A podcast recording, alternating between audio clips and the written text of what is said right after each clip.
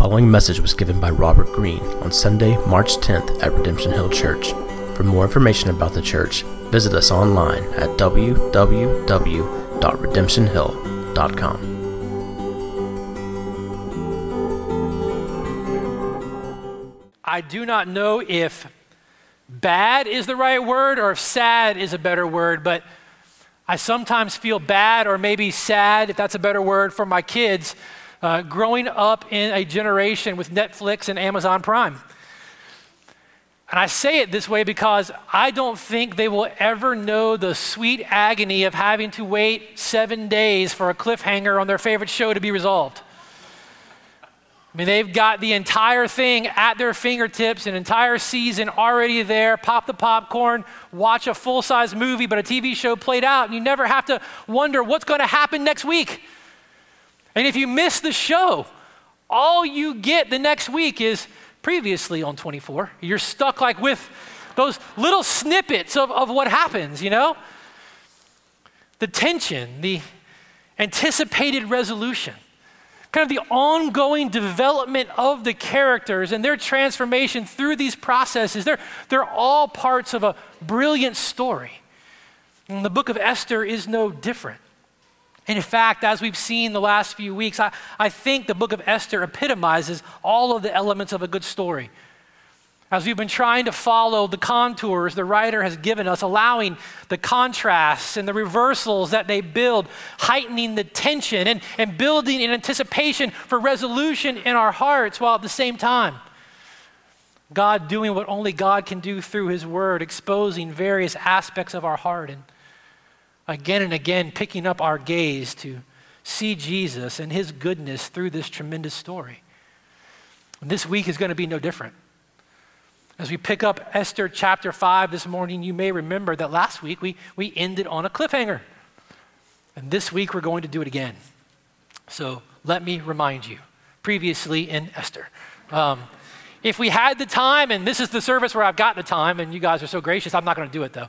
I would try to kind of describe and paint for you that brilliant director's cut through the whole story of scenes and faces, but we'll just get to where we need to be. Last week, Queen Esther was faced with two roads that diverged in front of her, if you remember. A path of least resistance, of self reliance, and of security, and a, a path of vulnerability, a path of weakness, a a path of potential sacrifice because word had come to Queen Esther in the palace that an edict had been sent out throughout the entire Persian Empire that a day was going to come 11 months down the road when everyone in the Persian Empire was going to have free reign on a particular day to annihilate and plunder all Israelites throughout the empire. And Queen Esther, we know as readers of the story, is an Israelite. And she's not let anyone else know that to this point. But her cousin Mordecai gets her attention as he comes to the gate in sackcloth and ashes and sends word Esther, this is going to happen. You're in the palace. You've got the position. You've got to do something. And two roads diverged in front of Esther. And we saw last week in a beautiful literary maneuver, I believe the writer of Esther directly quoted Joel chapter 2 last week in Esther 4, pointing back to a time in the life of God's people when God's people faced imminent judgment at the hands of God, but God called them to repent, called them to turn from their sins, to repent that He may have pity and show mercy. And we talked last week about how the response of Mordecai and, and Esther through that echo of Joel, I think indicates a change of heart in the lives of Mordecai and Esther. Something woke up in Esther. We don't get the details through the writer how it actually happened, but Esther's heart came alive to the God of the promise and the promises of God. Much like the prodigal in the story Jesus would tell centuries later, Esther came to her senses and began to make her way home. Better to die going in to see the king as a child of God than live the rest of my life as the queen of Persia. So Esther sends word back to Mordecai, and this is where the camera would cut back to Esther's face. I'll, I'll go to the king. And if I perish, I perish. Dun, dun, dun, dun. This morning in Esther chapter 5, we, we pick up the story. And again, the writer is doing something here, and I want to try to help you see it because it's a beautiful literary move. Here in Esther chapter 5, and we're going to be super ambitious, and we're going to try to get through chapter 6. The writer of the book of Esther is going to once again put those two roads in front of us, and we're going to get to walk down them a little bit. The path of dependence and vulnerability and weakness of a heart alive to the promises of God and the path of self protection, the path of least resistance. So let's pick up the story and let's enjoy the, the brilliance of God's inspiration through this writer. After fasting, chapter 5, for three days and nights, on the third day, Esther put on her royal robes and stood in the inner court of the king's palace in front of the king's quarters while the king was sitting on his royal throne inside the throne room opposite to the entrance of the palace. So, whatever you need to do to see this, close your eyes, whatever you need to do, just picture this in your mind. And when the king saw Queen Esther standing in the court, she won favor in his sight. And he held out to Esther the golden scepter that was in his hand. Then, Esther approached and touched the tip of the scepter. And the king said to her, What is it, Queen Esther? What is your request? It shall be given you even to the half of my kingdom. That's just an, an idiom that was common. It just simply meant he was predisposed to be tremendously generous to her. This isn't like a 50 50 prenup kind of thing here. I'm getting you half if you, you know. This is just his expression of generosity to her. So Esther said, If it pleases the king, all right, here we go. Let the king and Haman come today to a feast that I've prepared for the king. It's like, what? You were supposed to go in there and, and ask the king to reverse his edict, not invite him to dinner. So the king said, Bring Haman quickly so that we may do as Esther has asked. So the king and Haman came to the feast that Esther had prepared, and as they were drinking wine after the feast, the king said to Esther, What is your wish? It shall be granted to you. What's your request? Even to the half of my kingdom, it shall be fulfilled. So if he was predisposed to be generous to Esther before, now he's fed and had some drinks. He's even more predisposed to be generous to Esther. So Esther answered, my wish and, and my request is if I found favor in the sight of the king, and if it pleases the king to grant my wish and fulfill my request, don't read the rest. Like, what are you expecting? I've got him exactly. This is it. Let the king and Haman come to the feast that I will prepare for them tomorrow, and I will do as the king has asked. Another cliffhanger. Cut to the credits. We'll pray. We'll come back next week. What in the world do you do with this beginning vignette in Esther chapter 5?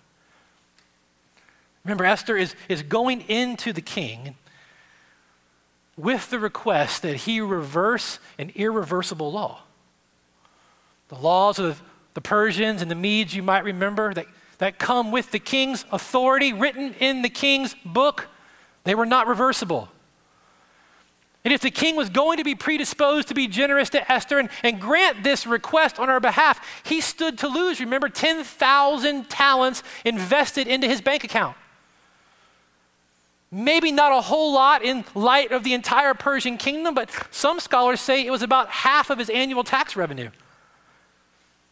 And not only that, if, if he were to be predisposed in this to, to grant Esther's request to change the edict that had been sent out, he, he risked something more than 10,000 talents. He, he risked losing face. No one, no king, no Persian king changes an edict. And Esther, she's going to have to reveal her identity and risk his response for not being forthright up front.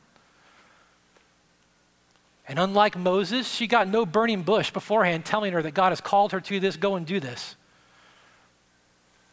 She didn't get a still small voice in the wind telling her that I'm with you, I'm going ahead of you. No miracle to convince her of God's presence, no miracle to change the heart of a skeptical king before she gets there.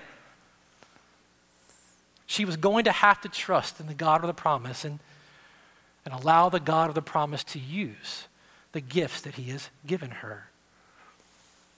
What's going on in this first little vignette? I, I think it's helpful to understand what's happening here in, in light of something else we find in the Bible in, in Matthew chapter 10. So we're not going to jump ahead to the end of Esther, we're going to go all the way to the New Testament.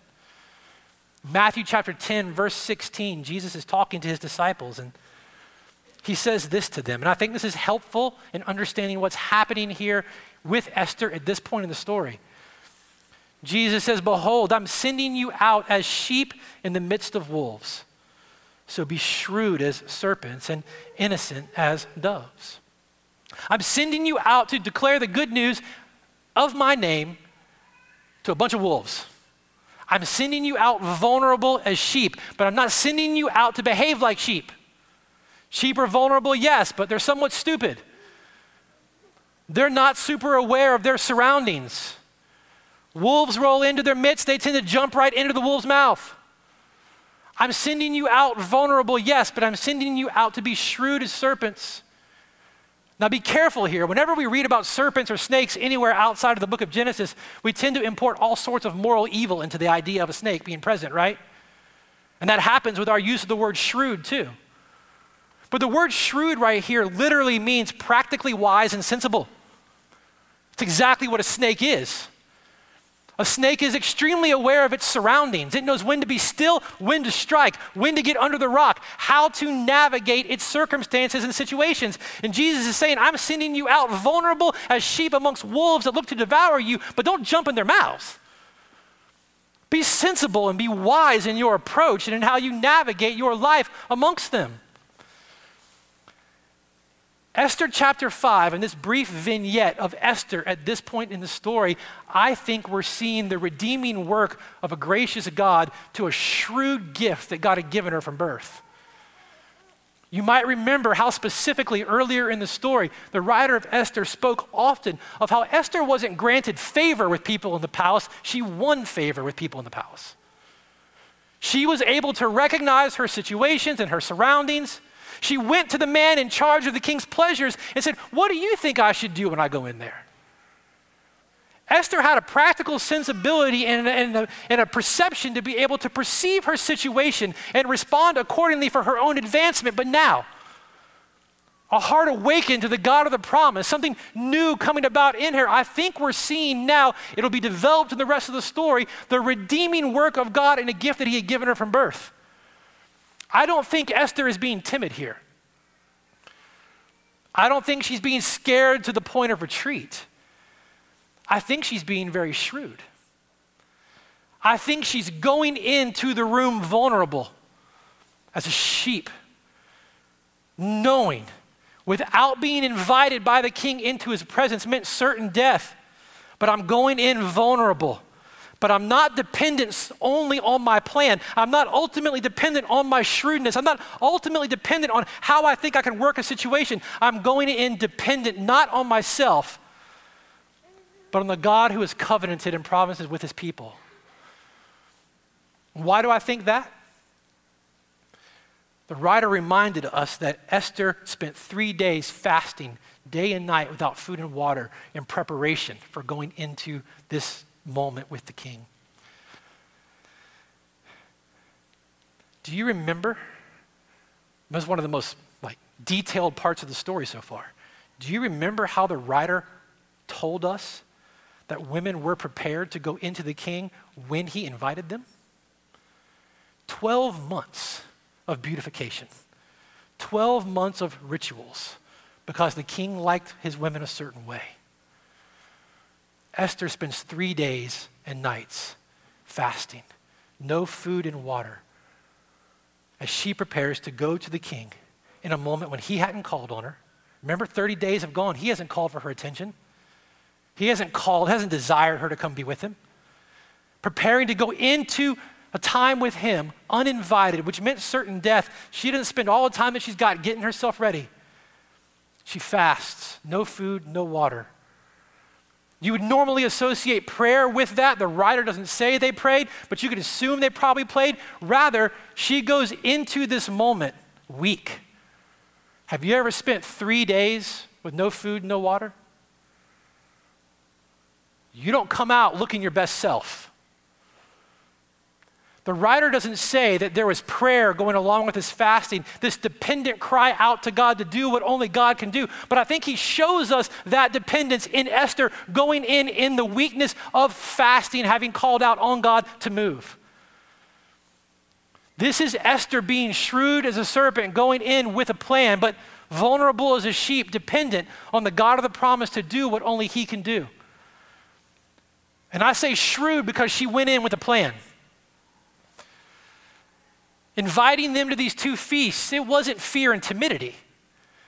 Do you realize that when, when Esther invites them to the second feast, if it pleases the king to grant my wish and fulfill my request, let the king and Haman come to the feast that I will prepare for them, and tomorrow I'll do as the king has said? Do you realize that she ties Xerxes' attendance at the second banquet with an advance commitment to grant her request? Twice now, he has committed to do whatever she would ask. Just by showing up, Xerxes is implicitly putting himself in the place to have to say yes. And by inviting Haman, she makes sure he's there both times as well, twice as a witness to Xerxes' willingness and making sure that when they, Xerxes leaves that second banquet, he doesn't go to his advisors and his mind be changed and it be his word against Esther's. Esther has a plan. But Esther isn't ultimately dependent anymore on her shrewdness and her plan. She's dependent upon the God of the promise. And she goes in weakness and vulnerability. She's choosing that path over the path of strength. But if she begins to take us down this particular path and journey, the, the writer stops he doesn't take us any further there in, in Esther's development and the way that God continues to work there. He takes us down a different road. He switches scenes, so to speak, in the middle of the story.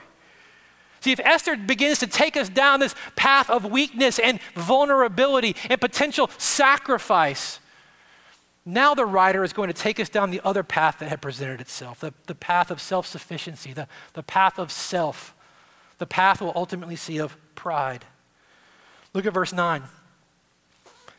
Haman went out that day joyful and glad of heart. But when Haman saw Mordecai in the king's gate, that he neither rose nor trembled before him, he was filled with wrath against Mordecai.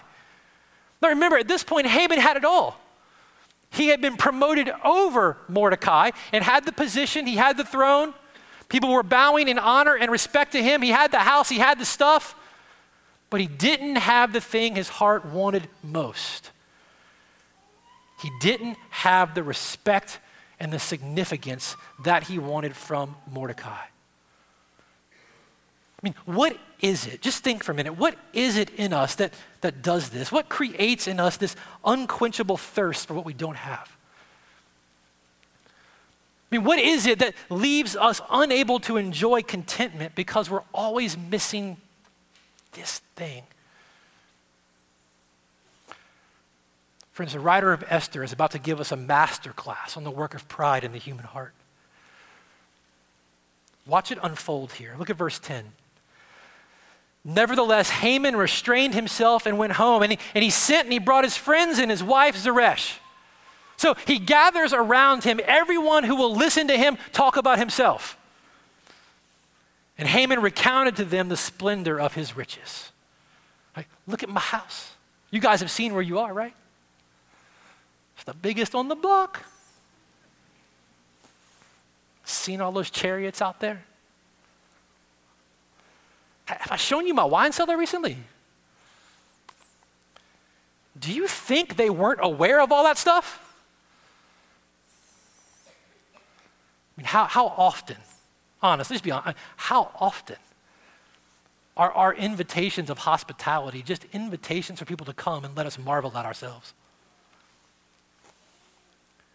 It's what happens. Pride working itself out in the human heart. But he's not done. He's not done. Look, I'm jumping ahead. He's not done. He recounted to them the splendor of his riches and the number of his sons. Do you think his wife needed to be reminded of that? Those birth stories were all over the internet at that point. She knew how many sons she had given birth to. But no, he's going to go on about it.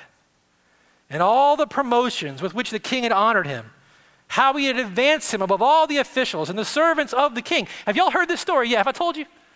Have I told you what Xerxes did for me? Sit down, it's a good story. I'll tell you again. And then he's not done. Haman said, Even Queen Esther, let no one but me come with the king to the feast that she prepared.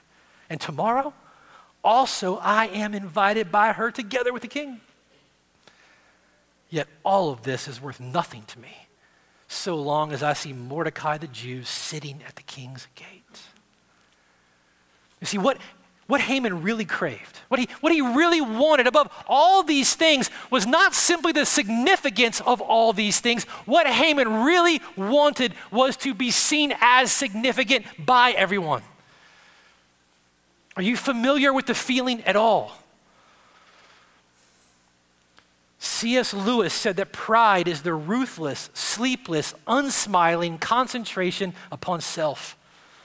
And pride gets no pleasure out of having something, only out of having more of it than the next man. Lewis would go on to say that pride makes everything a means to an end. Pride makes everything around us at our fingertips in our life simply a means to an end of significance or respect or approval. It's why Haman is getting no satisfaction from everything that he's recounting to his wife and to his friends. He doesn't care about those things and that position. Ultimately, what he wants is the respect. And Mordecai is the fly in his ointment. Lewis is right. I love it when he says that pride is sleepless. Pride is a 24 hour a day, seven day a week ego calculus going on in your heart. You're always adding things up around you. Looking at your circumstances, looking at your situations, asking yourself, Am I getting what I deserve here? Am I being appreciated here? How am I be re- being regarded here? How am I looking here? How does this make me look? Pride makes everything a means towards this end. What about me? What about me? What about me? It is a 24 hour a day, seven day a week, sleepless concentration on the self.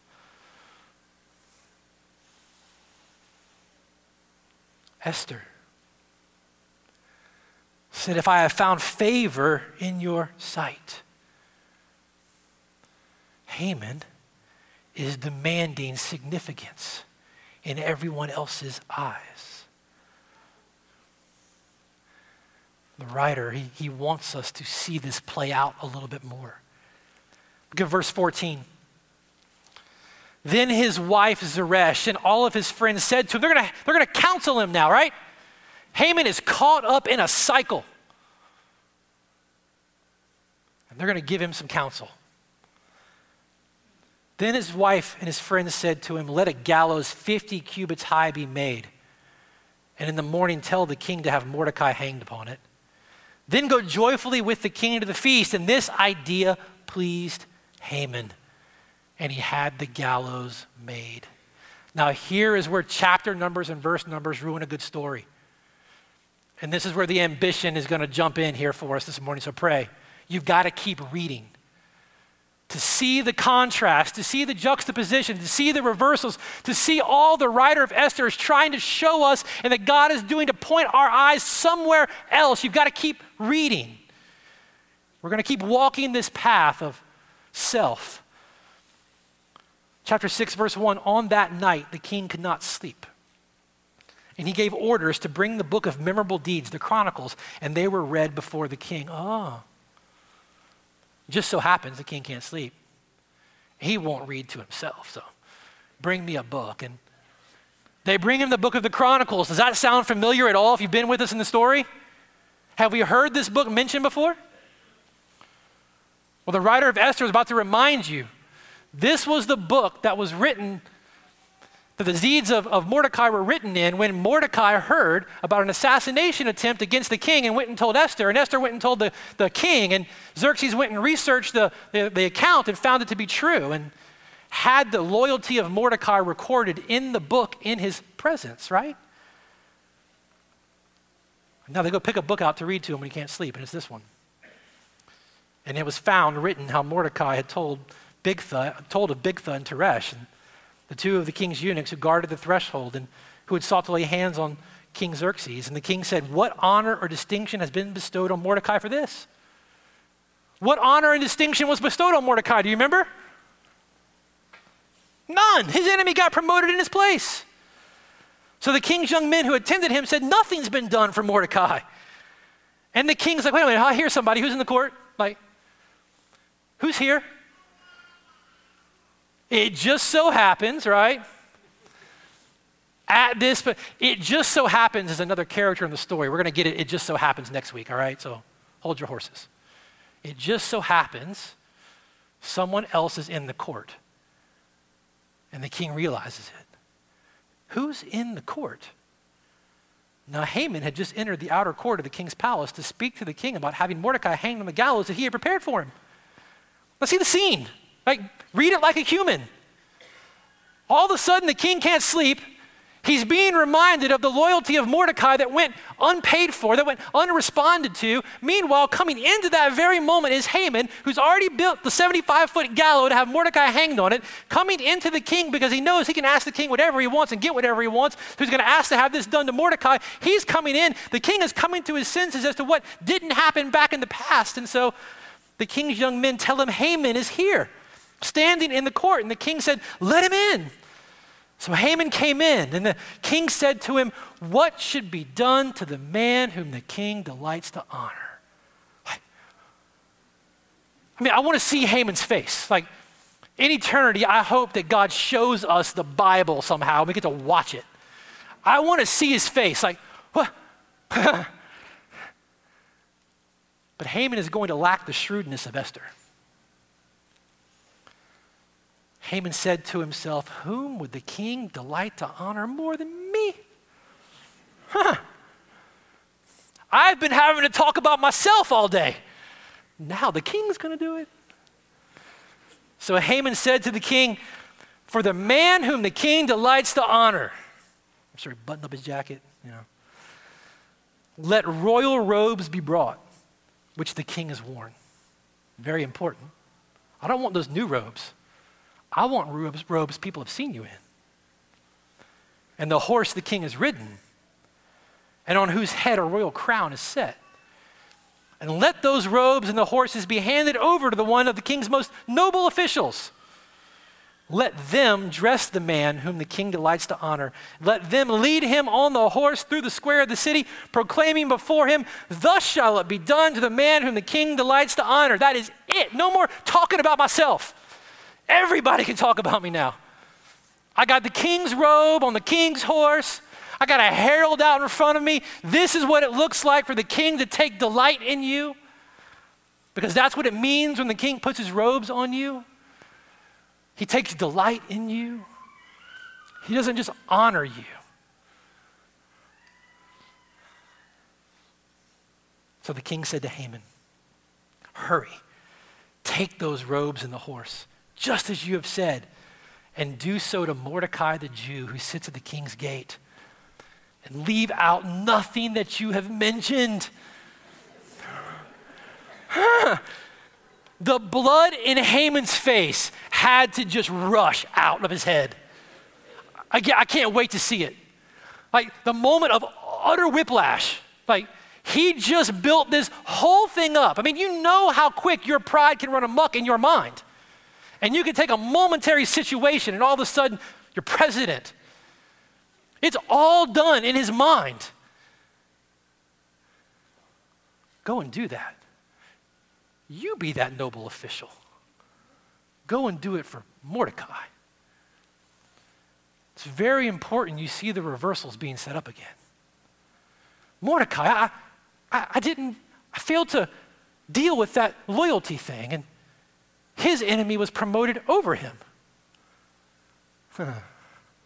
now, the, the man the king delights to honor, it's, it's not you, it's, it's your enemy.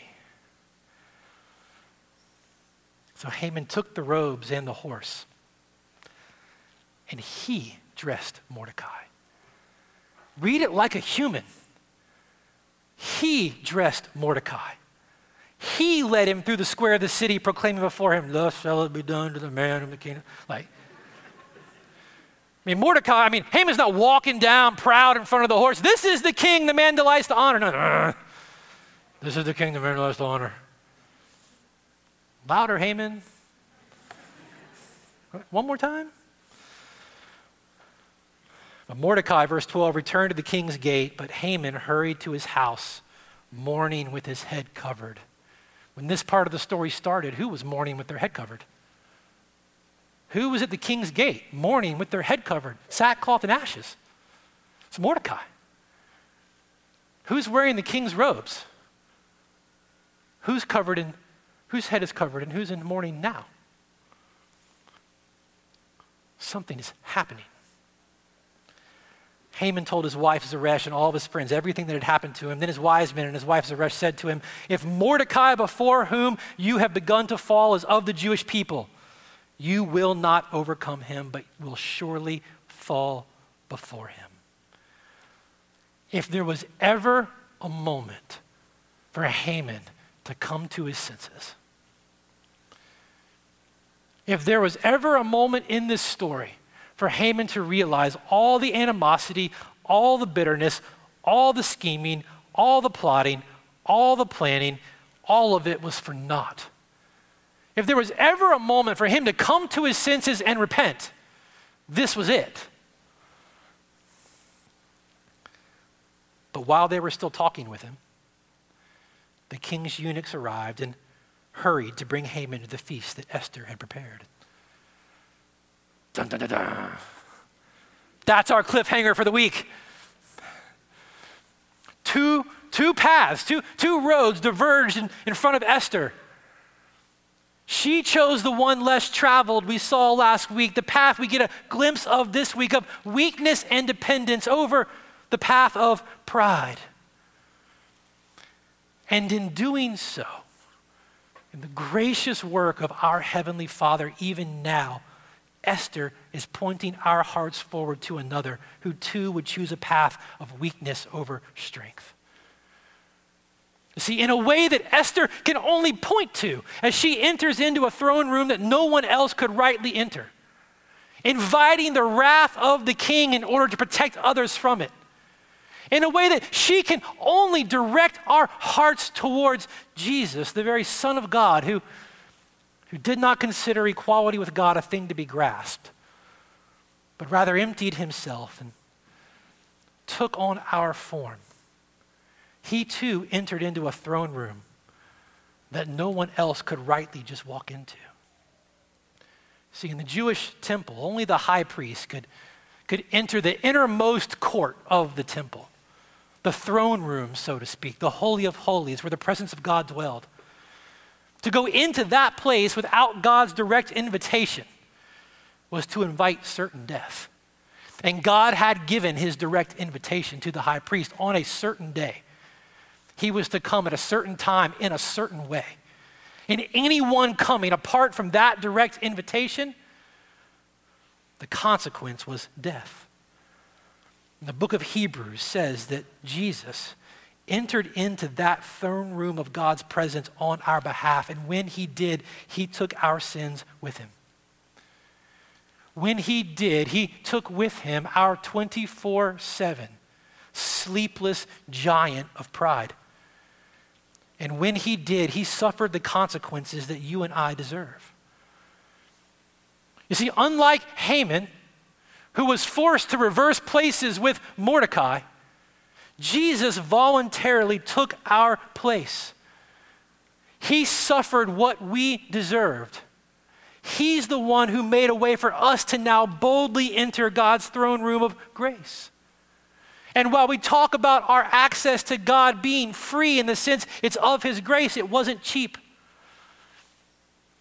See, as sinners, death is required before we can enter the presence of a holy God. And our peace with God has been paid for in Jesus' blood. He took what we deserve so that we can have by grace through faith in him what only he deserves. Paul says God made him sin who knew no sin that we might become, this is a huge word, even in the story of Esther, the righteousness of God in him.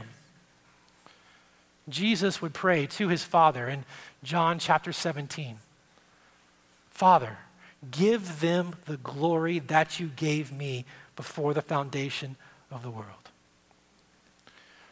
And in Jesus,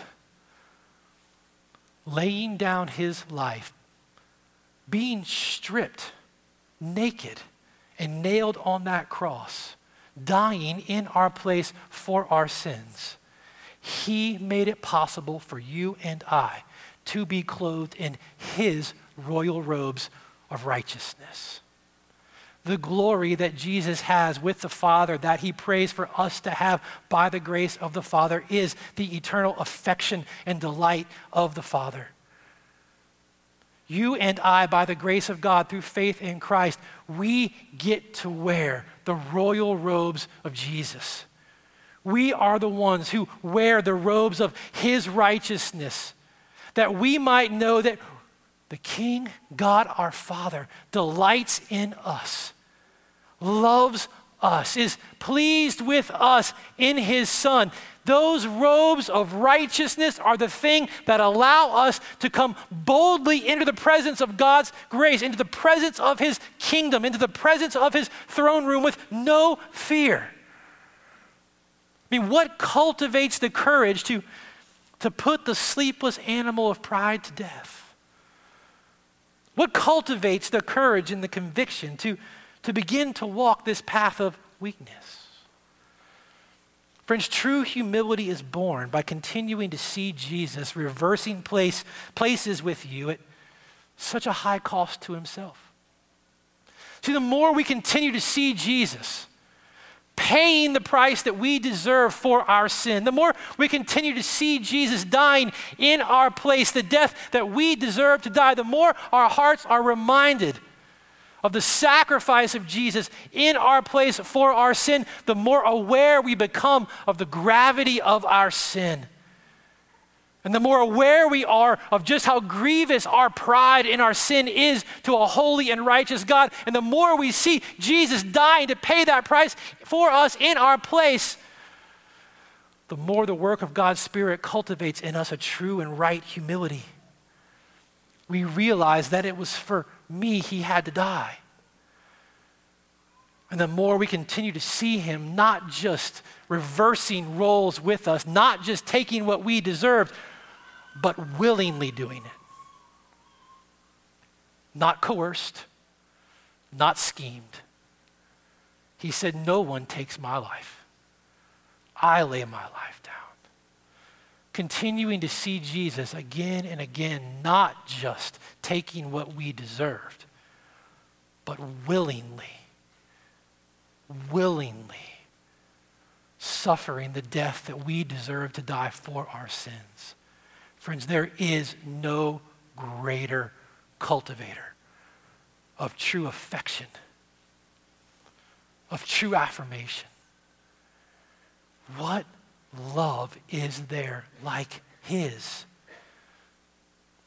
It's continuing to see Jesus again and again that we might enjoy him more and more. And that joy begins to express itself in an unbridled freedom to come boldly into the presence of God our Father, confident in the righteous robes of his Son, that he sees us in his Son and we can come boldly before him because he he's not like Xerxes at all. You see, because of Jesus, approaching God is not like approaching Xerxes. We don't have to worry about the axemen behind the throne ready to chop off our heads for coming in uninvited. Our God invites us into his presence constantly. He wants us with him. He wants to hear us. He wants to speak to us, not just on an appointed date, not just one time in eternity, but right now. Constantly, He wants us. And when we come, We don't have to come with some shrewd plan to figure out how to get what it is that we want. The right words to say. Do I stand? Do I kneel? Do I walk? Do I lay down? Do I put ashes on my head? Do I wear certain clothes? Do I not wear certain clothes? Do I have to set up the environment to get what I want? No. There's no shrewdness necessary in coming to Him. He wants us there. He delights in us there. He sees us in the righteousness of His Son. He wants us to talk to Him. He loves for us to be with Him. He loves, loves, loves to do for us what's necessary, for us to be continually conformed to the image of his son, to prosper and to bear fruit. If you and I, as such sinful and broken fathers, know how to give good gifts, Jesus said to our sons, to our kids, how much more so our Heavenly Father? Does He not just know, but desire to give to us all that's necessary to prosper for his glory and our joy. Friends, it's because of Jesus that we can know now that nothing and no one, now and for all of eternity, nothing and no one can ever separate us from this affection of God.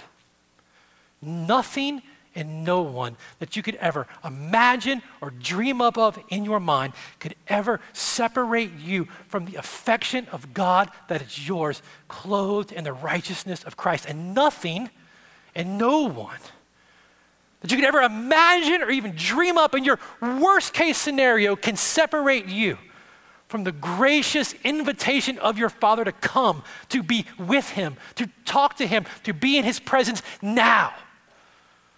Nothing and no one can ever separate you from the love of God that is yours in Christ. Which is why I love the way the writer of Hebrews says it in Hebrews chapter 4. In light of this, let us then with confidence, because we, by the grace of God through faith in Christ, we have the royal robes of Christ. Let us then with confidence draw close, draw near to the throne of grace, that we may receive mercy and find grace to help in a time of need. As one pastor said, our King has an open door policy for his people, now and forever. Friends, we are going to give you a couple of minutes this morning to come boldly before your Heavenly Father. Friends, if you're here this morning and, and you came in this morning and wouldn't consciously call yourself a, a follower of Jesus, Jesus holds out to you this morning by the grace of God the, the promise to clothe you in the robes of his righteousness. If you would turn from your sense of self sufficiency, if you would turn from your sin, if you would turn from the idea that a day is going to come that you will stand before God and you've been a good enough person, you've worked hard enough, you've done enough good things, that should merit for something. If you could turn from the dependence upon yourself, and by the grace of God through faith in Christ, turn to Christ as sufficient for you, now and forever. The promise of God to you to come boldly before Him right now into His presence with no fear is yours.